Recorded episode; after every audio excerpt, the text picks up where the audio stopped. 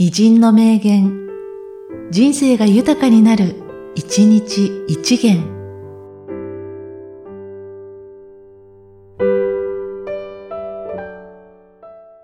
5月9日、岡田茂。日本一に必ずできる。同じ夢を見ようじゃないか。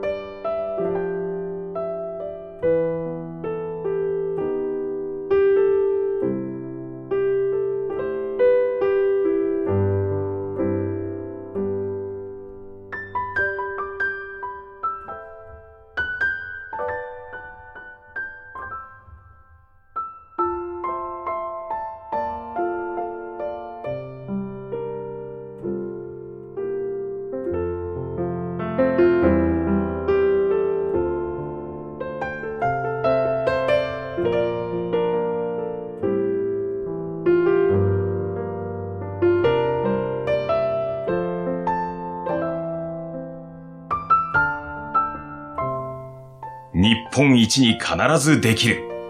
同じ夢を見ようじゃないか。